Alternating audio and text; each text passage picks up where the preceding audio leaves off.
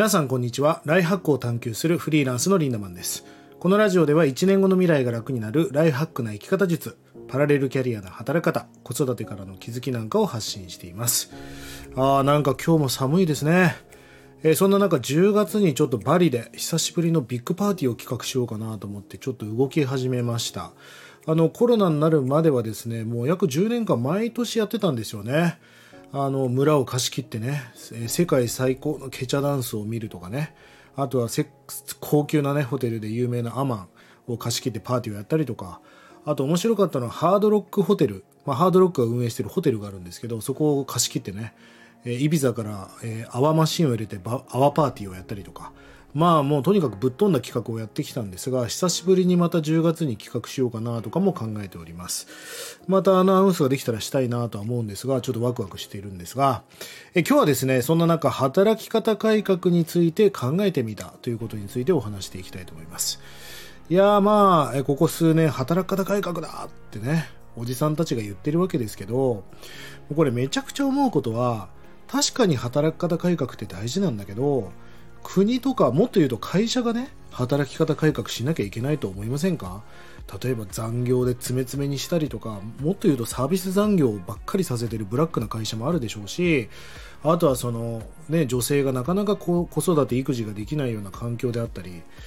なんか個人に働き方改革しろっていう前に、まず会社がお前たちが働き方、働き方改革しろよみたいな話なんですよね。まあでも僕たちは別にその国とか会社とか組織に依存してる場合ではないので、やっぱり僕たち個人が働き方っていうのを見直していかなきゃいけない。まあちょっとね、きつい言い方かもしれないけど、こんなご時世に副業に興味がないって言ってるやつは本当にアホだと思うんですよね。うーん、なんていうのかな。だってこう、仮に60歳まで働けるとするんであれば、20歳から60歳まで約40年しかないわけでしょ？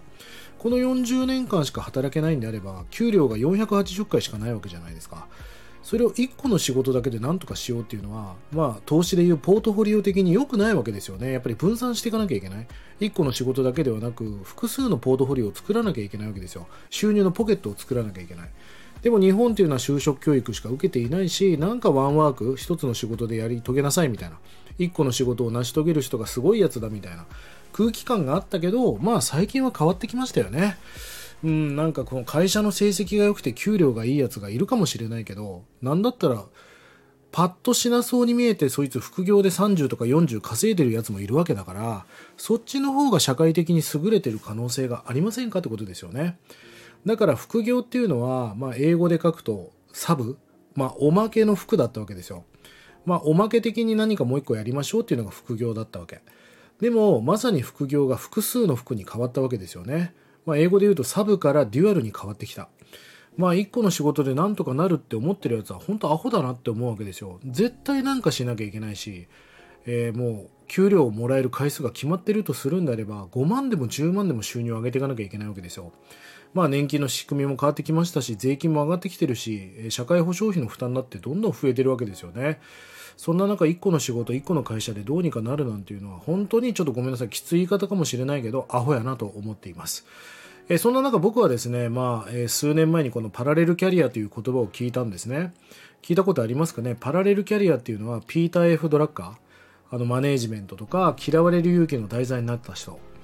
あの人がまあ作り上げた言葉ですよね。1990年代にどっかの雑誌でね、この言葉を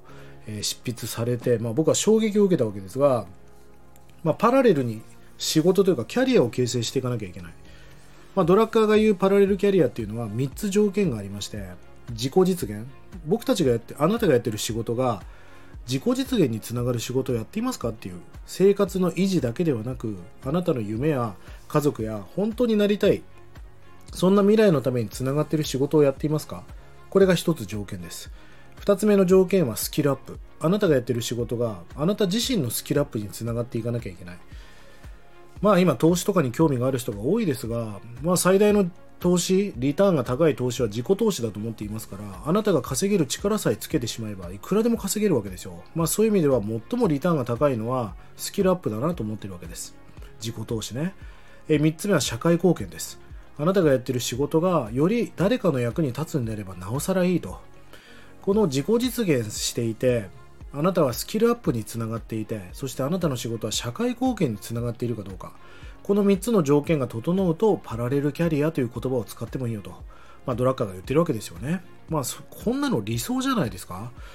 まあそんな僕はパラレルな働き方が大事だなと思うんですがでもこの話をしてもねやっぱりいやそうは言ってもとかいや私フリーランスもそのやったことないし特にスキルがあるわけじゃないしわからないみたいなまあそんな意見が多いわけですよ。まあ、なので、